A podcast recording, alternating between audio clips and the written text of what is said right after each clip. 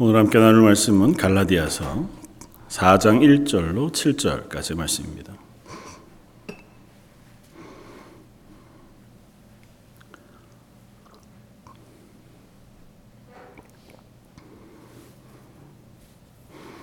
갈라디아서 4장 1절로 7절까지 우차였으면 한 목소리 같이 한번 봉독하시겠습니다. 내가 또 말하노니 유업을 이을 자가 모든 것의 주인이나 어렸을 동안에는 종과 다름이 없어서 그 아버지가 정한 때까지 후견인과 청직이 아래에 있나니 이와 같이 우리도 어렸을 때에 이 세상의 초등학문 아래에 있어서 종 노릇하였더니 때가 참에 하나님이 그 아들을 보내사 여자에게서 나게 하시고 율법 아래에 나게 하신 것은 율법 아래에 있는 자들을 속량하시고 우리로 아들의 명분을 얻게 하려 하심이라. 너희가 아들이므로 하나님이 그 아들의 영을 우리 마음 가운데 보내사 아빠 아버지라 부르게 하셨느니라. 그러므로 내가 이 후로는 종이 아니요 아들이니 아들이면 하나님으로 말미암아 유업을 받을 자니라. 아멘. 음, 지난주 말씀에 이어서 어, 사도 바울은 우리가 어, 언약 가운데 아브라함의 후손으로 언약 가운데 있는 사람들이라고 고백하면서 그 언약은 하나님에게 상속받을 상속자로서의 아, 자리, 그러니까 아들의 자리에 있는 사람이라고 하는 고백을 합니다. 그래서 어, 아브라함의 후손으로 하나님의 아들, 하나님으로부터 유업을 언약으로 약속받은 것의 후손인 우리가 믿음으로 구원 얻는 우리가 하나님의 어, 유업을 상속받을 아들의 자리에 있다라고 하는 사실을 강조하여 말했고 그 말을 이어서 오늘은 우리가 어떻게 그 자리에 갈 수 있게 되었는가고 하는 사실에 대해서 4절 어, 이하에서 이렇게 말하면 때가 참에 하나님이 그 아들을 보내사. 그러니까 하나님께서 우리를 하나님의 자녀 혹은 언약의 자리로 옮겨 놓으신 것이 예수 그리스도를 통하여 하나님께서 허락하신 그 언약의 성취라고 하는 사실에 대해서 어, 사도 바울이 설명하고 있습니다. 그래서 오늘은 하나님의 언약에 대해서 조금은 어, 살펴보면 좋겠다고 하는 생각을 합니다. 그래서 오늘 본문에 어, 어쩌면 질문이면서 또 우리가 고백해야 될 어떻게 예수 그리스도를 말미암아 내가 죄인의 자리 여기 표현으로 따지면 세상의 초등학문 아래에 놓여져 있던 그래서 어, 자기 뜻대로 살아가다가 영원히 죽어버리고 말 죄인의 자리에서 하나님의 나라를 상속받는 그러니까 하나님의 자녀가 되는 권세를 얻게 되어진 그 비밀 그것은 무엇인가고 하는 사실을 어, 한번 살펴보려고 합니다.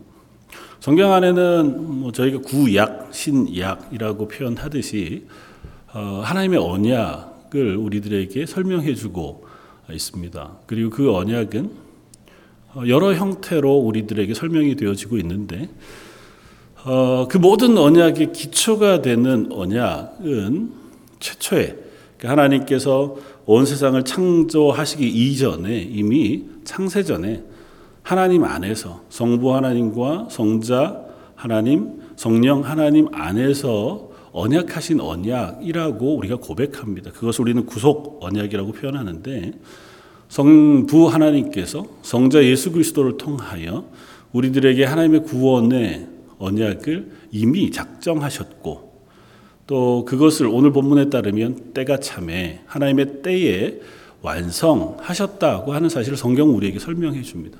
그러나 그 사실은 우리가 비밀 안에 있는 영역이어서 하나님 안에서 그 일들을 해강하셨다고 하는 사실 우리가 고백할 뿐이지 그 하나님의 뜻을 온전히 우리가 알 방법은 없습니다. 그리고 그 언약이 이제 우리들에게 나타난 첫 번째 모습은 아담을 만드시고 아담과 하신 언약으로 우리가 보통은 이해합니다. 어, 여러 가지 설명을 하는데요. 보통 행위 언약으로 표현하는 그러니까 아담에게 조건을 주시고 이 조건을 가지고 그것을 지킴으로 영원한 생명을 얻도록 하시는 행위 언약.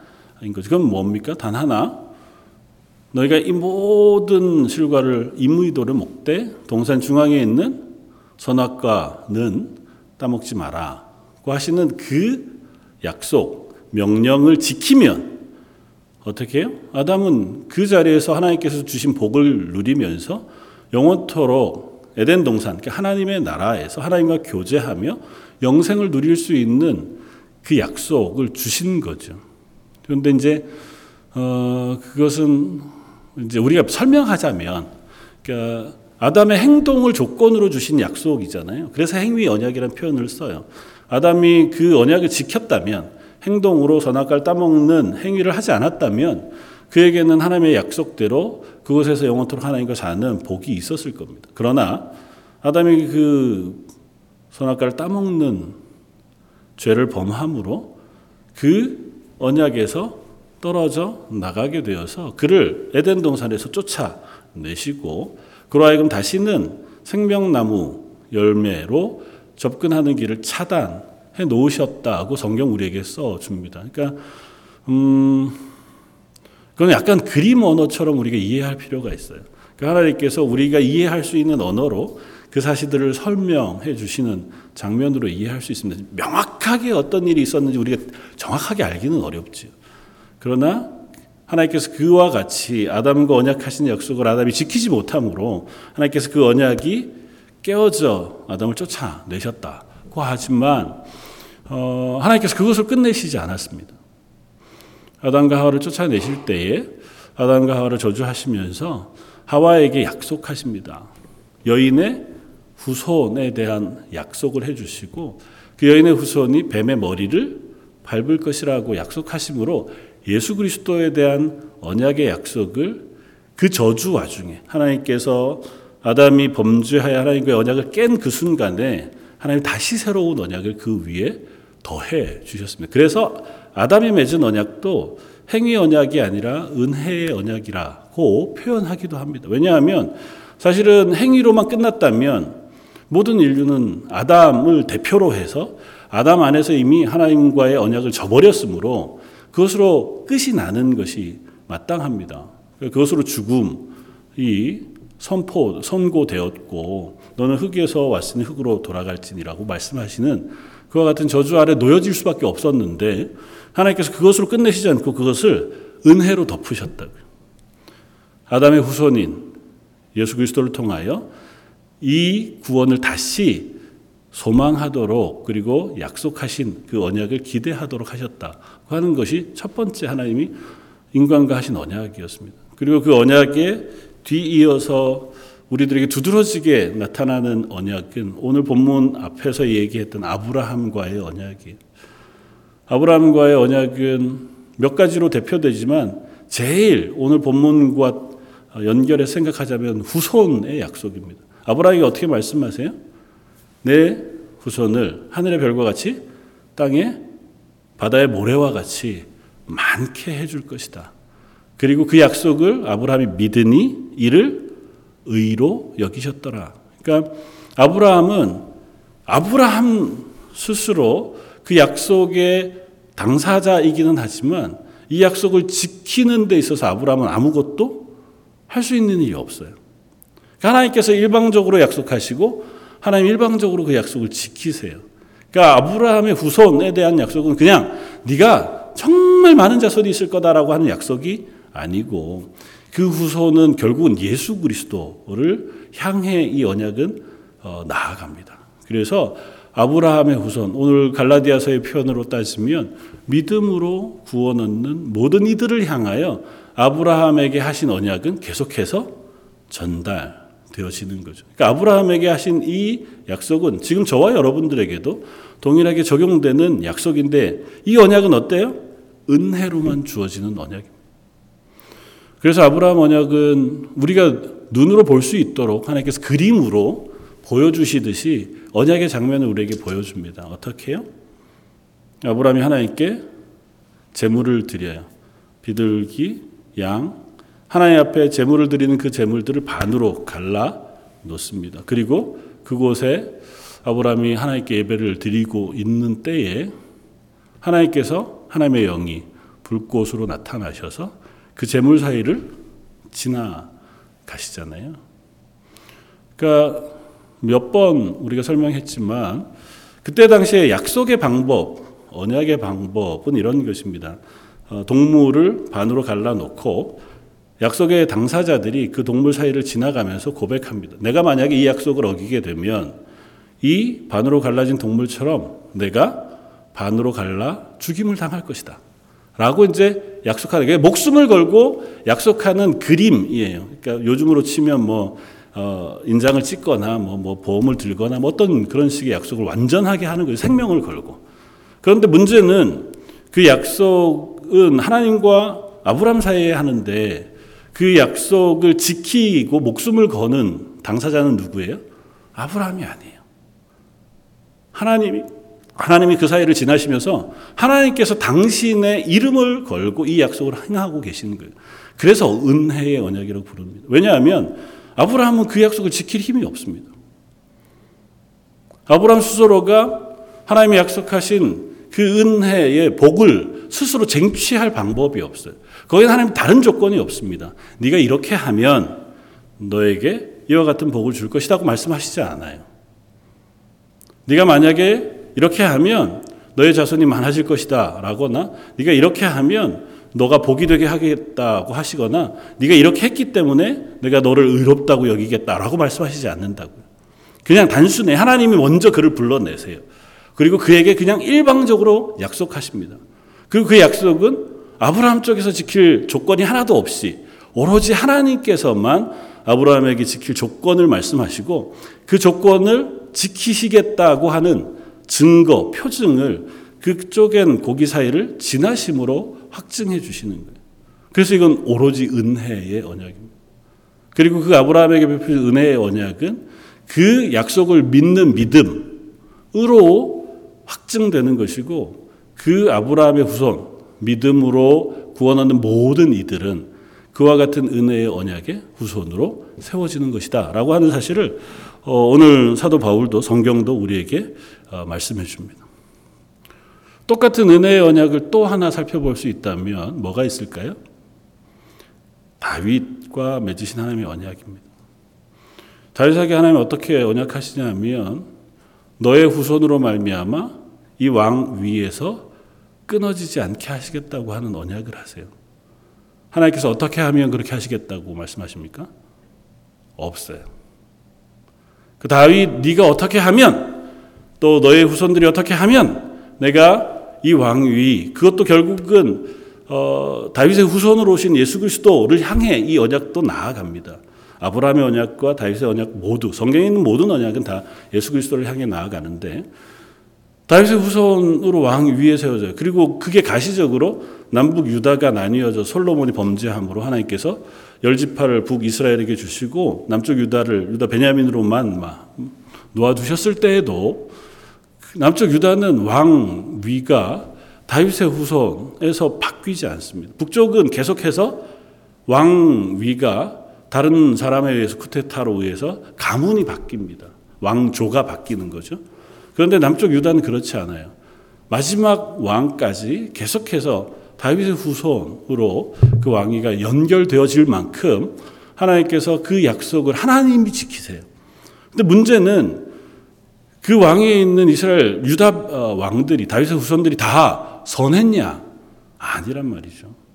우리가 아는 것처럼 개 중에는 비교적 하나님의 칭찬을 들은 그래서 다윗의 길로 행했다라고 하는 평가를 얻은 왕들도 있는가 하면 그렇지 않고 하나님 보시기에 악을 행한 왕들도 너무 많았단 말이죠. 그래서 하나님 어떻게 해요?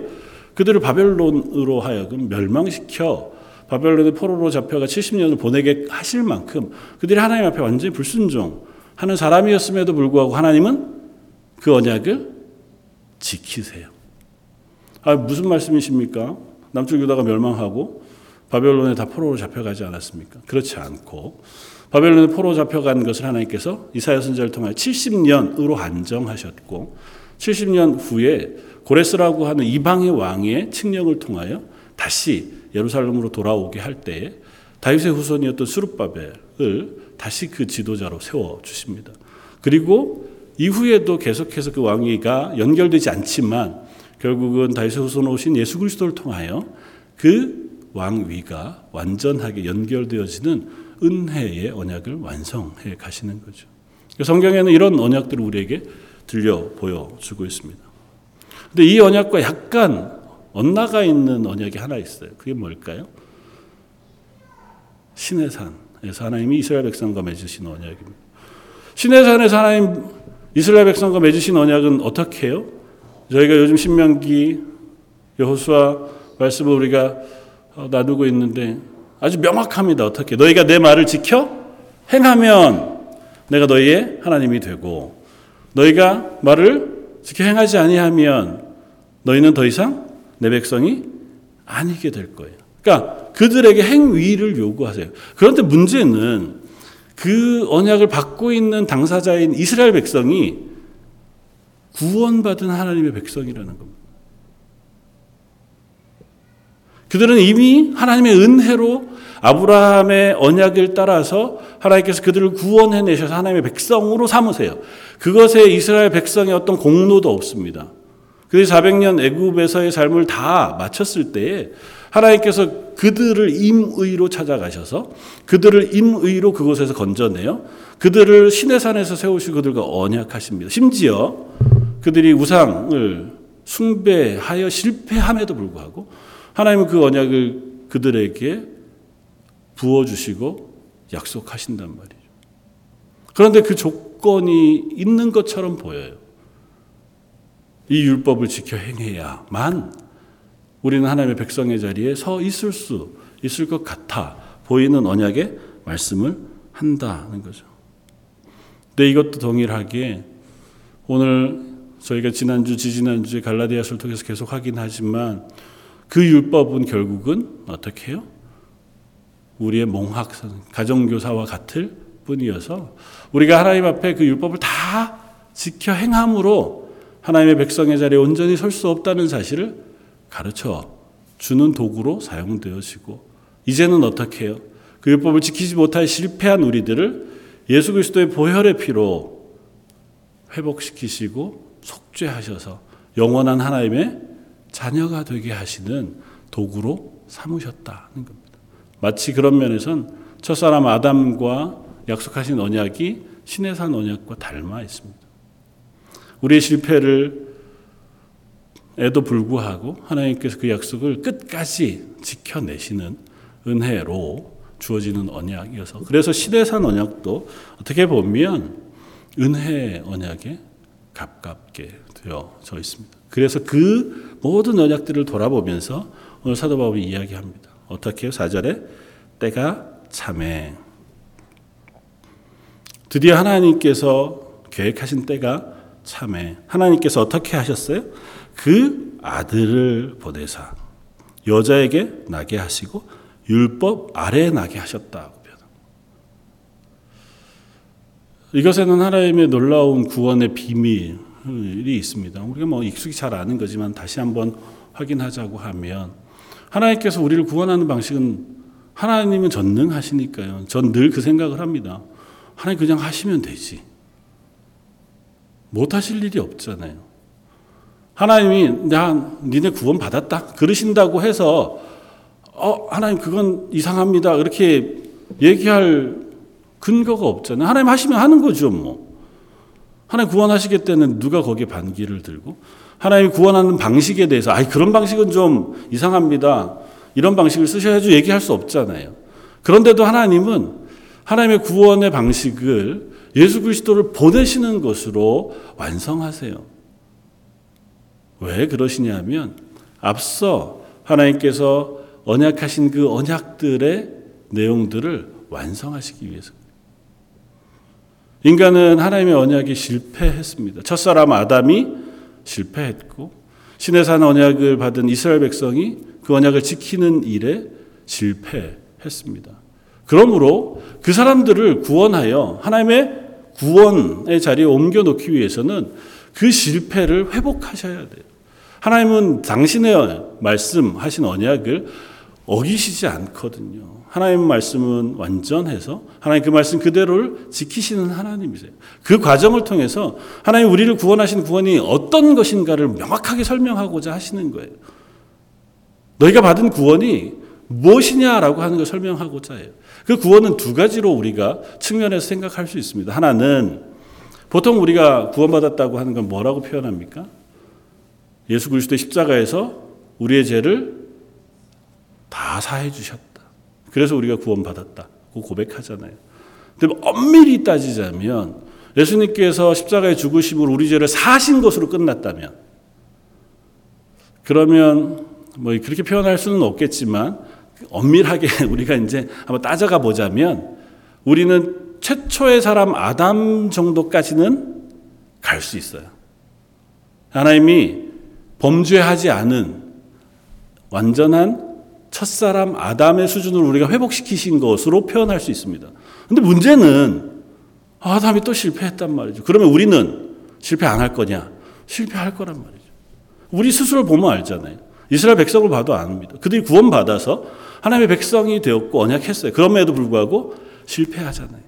저희도 세례받고 예수 그리스도를 주로 고백하고 나는 하나님의 자녀입니다라고 고백하지만 살아가는 삶 속에서 여전히 반복해서 실패하고 범죄한단 말이죠. 그러니까 우리가 예수 그리스도의 보혈의 피로 내 죄를 다 속함 받았습니다 해서 끝나면 그러면 다시 우리는 이제부터 하나님 말씀에 순종하는 그 언약의 자리로 돌아가야 돼요. 근데 불보듯 뻔하잖아요. 또 실패할 거잖아요.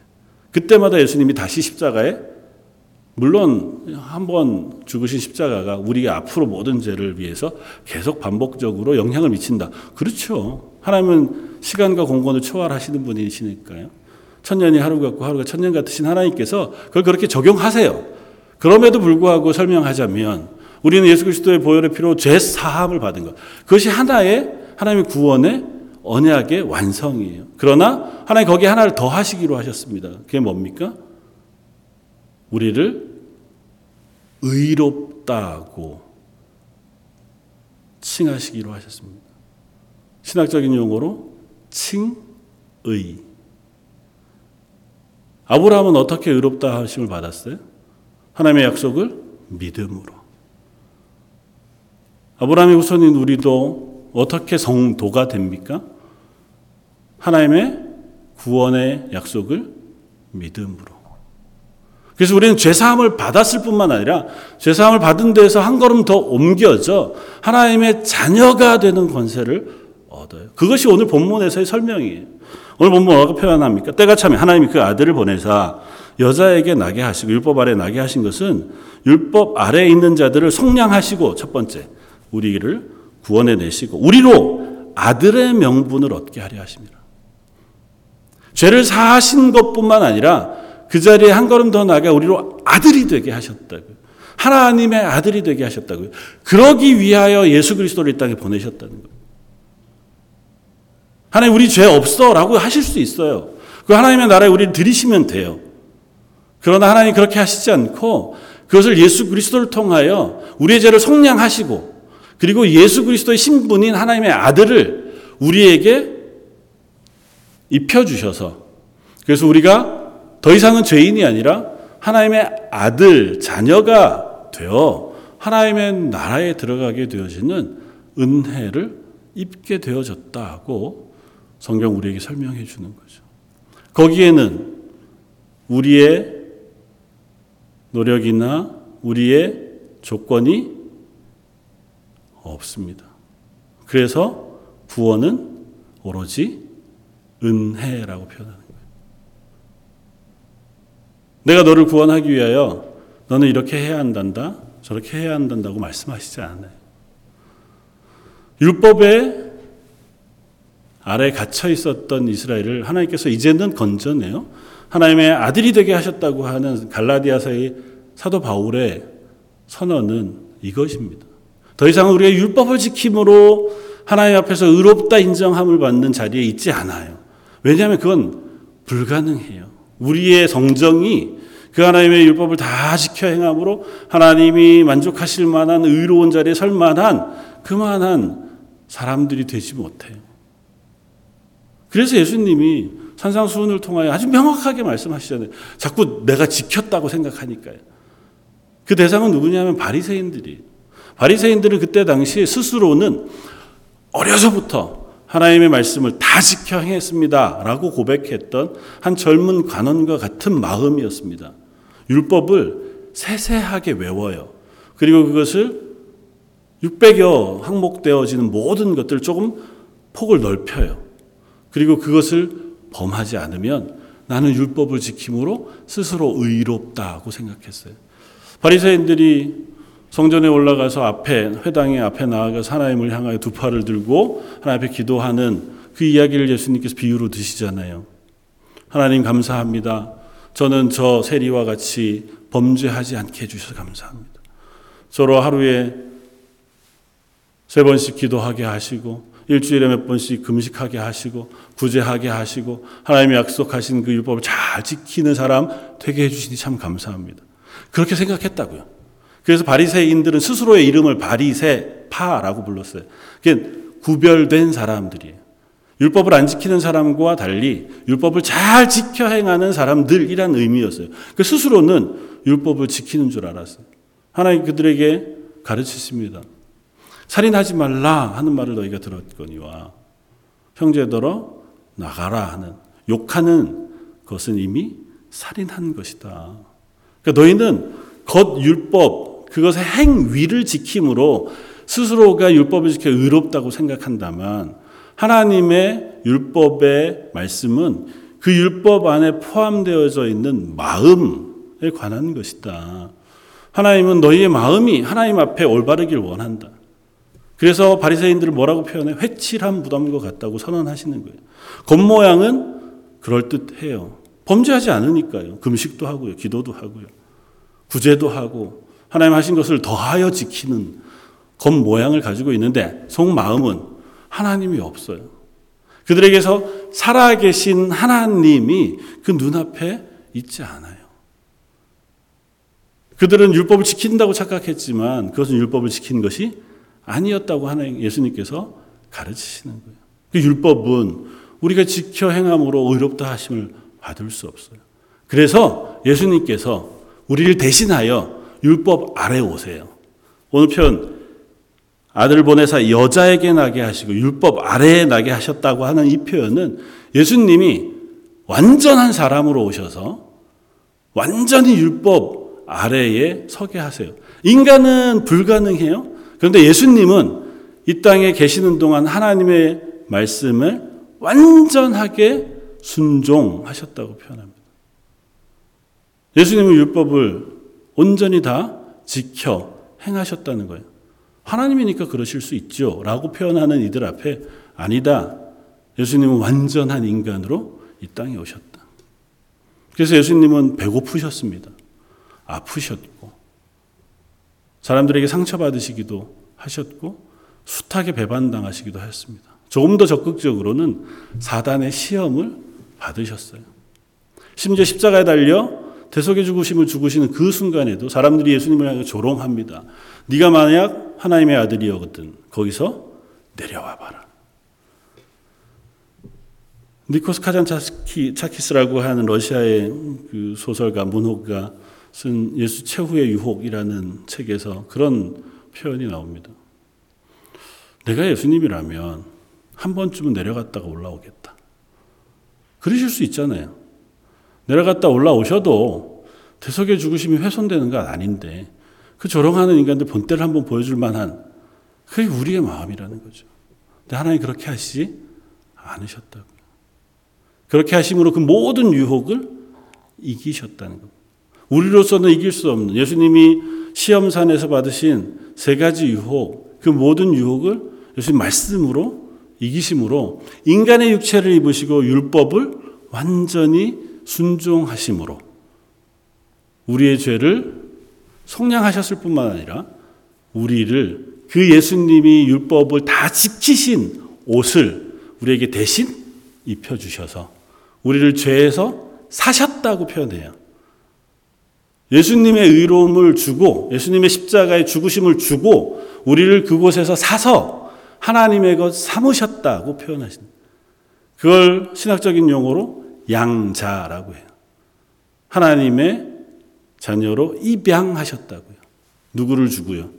친아들이신 예수 그리스도를 내어주고 그 대신에 죄인인 우리를 하나님의 아들로 자녀로 입양해 주셔서 그때부터는 우리는 어떻게 해요? 예수님 옷을 입고 그리고 하나님의 자녀가 되는 권세를 얻었다는 거예요. 오늘 본문의 표현은 그것을 설명하고 있는 겁니다.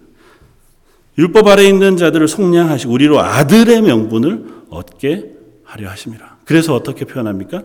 너희가 아들임으로 하나님이 그 아들의 영을 우리 마음 가운데 보내사 아빠, 아버지라 부르게 하셨느니라. 그냥 아들만 삼으신 것이 아니라 그걸 확증하셨어요. 누구를 통해서요? 보혜사 성령을 통해서. 그래서 예수 그리스도의 십자가의 대속의 죽음을 믿음으로 구원 얻는 모든 이들에게는 성령을 부으세요. 그 성령이 우리 가운데 오셔서 우리로 하여금 예수 그리스도를 주로 고백하게 하고 예수님의 십자가의 대속이 나를 위하신 죽으심인 것을 믿게 하고 그 하나님의 구원의 방법을 깨닫게 하세요. 그게 성령이 우리에게 주시는 은혜입니다. 그러니까 나는 교회를 다 다녀. 하나님도 믿어. 근데 성경에 예수님의 십자가는 못 믿겠어. 그럴 수는 없습니다. 물론 더디 깨달아 갈 수는 있죠. 그러나 성령이 우리 가운데 부어졌다고 하면 성령은 반드시 우리에게 하나님의 구원의 비밀에 대해서 깨닫게 하세요. 그래서 우리는 별 의심이 없습니다. 성령이 우리 가운데 임하셔서 이 사실을 깨닫게 하신 이들에게는 그렇지. 예수님이 날 대신하여 죽으셨지. 라고 하는 사실을 믿음으로 아멘 하게 돼요. 학문의 깊이가 박사, 뭐, 박사 할아버지가 되었든 아니면 초등학교도 나오지 못하고 시골에서 평생 사시는 어르신이 되었든 똑같이 그 사실을 믿음으로 고백할 수 있게 성령께서 임하여 우리를 입술로 하나님을 아빠, 아버지로 부르게 하신다. 아빠라고 하는 이 단어는 아람어예요. 그 하나님을 친밀하게 내 아버지로 부르게 하시는 은혜를 성령을 통하여 확증해 주신다. 그게 어떻게 가능합니까? 예수님께서 그 두 가지를 완성하셨기 때문에. 우리의 죄를 속량하셨을 뿐만 아니라 우리를 의롭게 옷 입혀 주셨기 때문에 우리가 하나님의 자녀가 되는 권세를 얻게 되었다. 그 하나님의 언약은 이처럼 예수 그리스도를 통하여만 완성이 돼요. 그 구약의 첫 아담과의 언약 또 혹은 모세 혹은 아브라함 그 모든 언약은 다 예수 그리스도를 향해 있습니다. 그리고 예수 그리스도를 통하여서 완성이 돼요. 그래서 구약에 있는 선지자들의 모든 예언도 예수 그리스도를 향해 있는 거예요. 예수님을 제외하고는 우리는 그리스도인일 수 없습니다. 예수님의 십자가를 제외하고는 우리가 하나님의 존전에 의로운 자녀로 설 방법이 없어요. 그걸 여러 가지 표현으로 씁니다. 예수 그리스도가 아니면 우리가 하나님의 은혜 가운데 설 수 없습니다.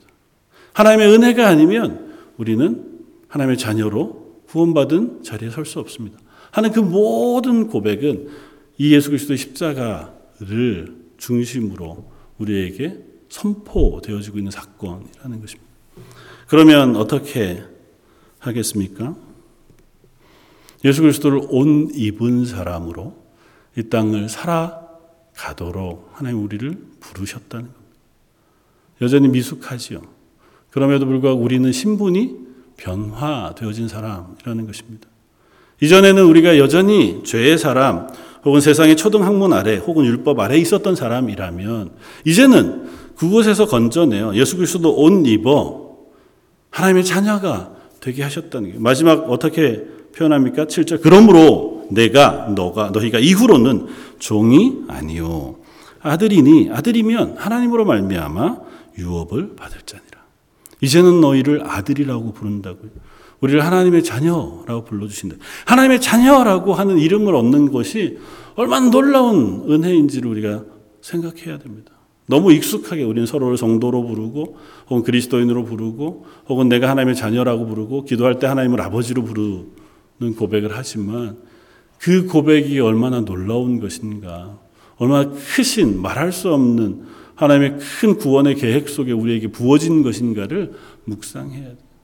그래서 찬송가의 작사가들 수많은 믿음의 사람들이 그렇게 고백하는 겁니다. 내가 십자가를 생각할 때마다 십자가 앞에 설 때마다 하나님의 은혜를 묵상할 때마다 우리는 그 앞에 어느 것도 우리를 자랑할 수도 또 우리 스스로 하나님 앞에 항변할 수도 혹은 하나님 앞에 불만을 제기하며 요구할 수도 없다고 하는 사실을 깨닫게 되는 거죠. 그래서 하나님 이제는 하나님의 자녀로 살기를 원합니다. 하나님께서 세우시고 옷 입혀 주신 대로 그리스도로 옷 입고 그리스도인으로 살게 해 주십시오.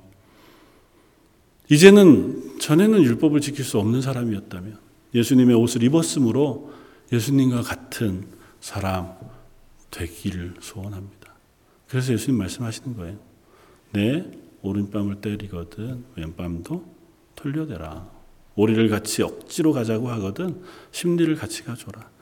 인간적으로 불가능하죠. 그냥 당장 우리가 삶을 생각해도 얼마나 내가 최대한 참고 최대한 나이스하게 잘 살려고 하다가도 어, 같은 식구끼리 심지어 부부끼리도 때로는 괘씸하잖아요. 저렇게까지 할 필요가 있나? 내가 얼마나 당신한테 뭐 오래 참아줬는데 이거 하나를 가지고 그렇게 나한테 시비를 걸면 속이 확 상하잖아요. 뭐 부부에서 더 상할 수도 있긴 하겠지만 예수 그리스도를 옷 입어서 예수님의 말씀에 순종할 수 있는 사람 되었다고 하는 사실을 잊지 말아야 합니다. 예수님이 내게 주신 은혜 그것이 내 속에 풍성하기를 원합니다. 그래서 도우심을 구하는 거예요. 성령께서 나를 도우셔서 내가 예수 그리스도의 성품을 닮아 가게 해 주십시오. 내 삶을 통하여 내 행위를 통하여 이미 완성하신 예수 그리스도의 구원을 내 속에서도 이루어가고 완성하게 해 주십시오. 물론 하나님이 강제하실 거예요. 우리를 그곳까지 강제로 데려가실 거예요. 신학적인 용어로 견인 우리를 끌고 하나님 나라 하나님의 백성의 자리까지 기필코 데리고 가실 거예요. 어느 수준에서 우리가 하나님의 부르심을 부를, 부르심을 받을지는 모르지만 하나님 그걸 포기하지 않으셨 하시겠다고 약속하시거든요. 그렇다면 하나님 앞에 순순히 하나님 저를 도우셔서 제가 하나님의 그 부르심 앞에 합당한 성품 열매 맺게 해 주십시오. 그렇게 기도하는 것이 얼마나 필요한지요. 여전히 쉽지 않지만 함께 기도하면서 이 길을 걷기를 원합니다. 하나님 부르신 부르심의 자리, 하나님이 약속하신 그 구원의 감격의 자리에 서서 매일마다 하나님 나를 붙잡아 주십시오. 제 성격, 성질, 그 모든 것들이 드러날 때마다 성령께서 눌러주시고 성령께서 붙들어 주셔서 하나님 감사함으로 기뻐함으로 예수 그리스도의 성품을 닮은 그리스도인으로 서게 해주십시오. 기도하는 저와 여러분들 되시기를 주님의 이름으로 부탁을 드립니다. 다시 한번 기도하겠습니다. 감사 찬양을 받으시기 합당하신 주님, 여전히 우리의 삶의 모습 속에는 예수님을 닮은 모습보다는 내 본성이 더 잘 드러나고 우리의 연약한 것들이 훨씬 더 많이 보이는 사람들입니다. 그러나 이미 우리를 건져 예수 그리스도로 옷 입어 하나님의 자녀가 되는 권세를 주셨다 말씀해 주셨사오니 성령의 도우심을 받아 하나님 부르심에 합당한 자리를 향해 나아가기를 소원합니다. 하나님의 약속을 붙들고 감사함으로 이 길을 걷기를 소원합니다. 저희를 매일마다 아침마다 저녁마다 그리고 예배의 자리에서마다 삶의 자리에서마다 하나님의 은혜로 덮어 주옵소서. 모든 말씀 예수님 이름으로 기도드립니다. 아멘.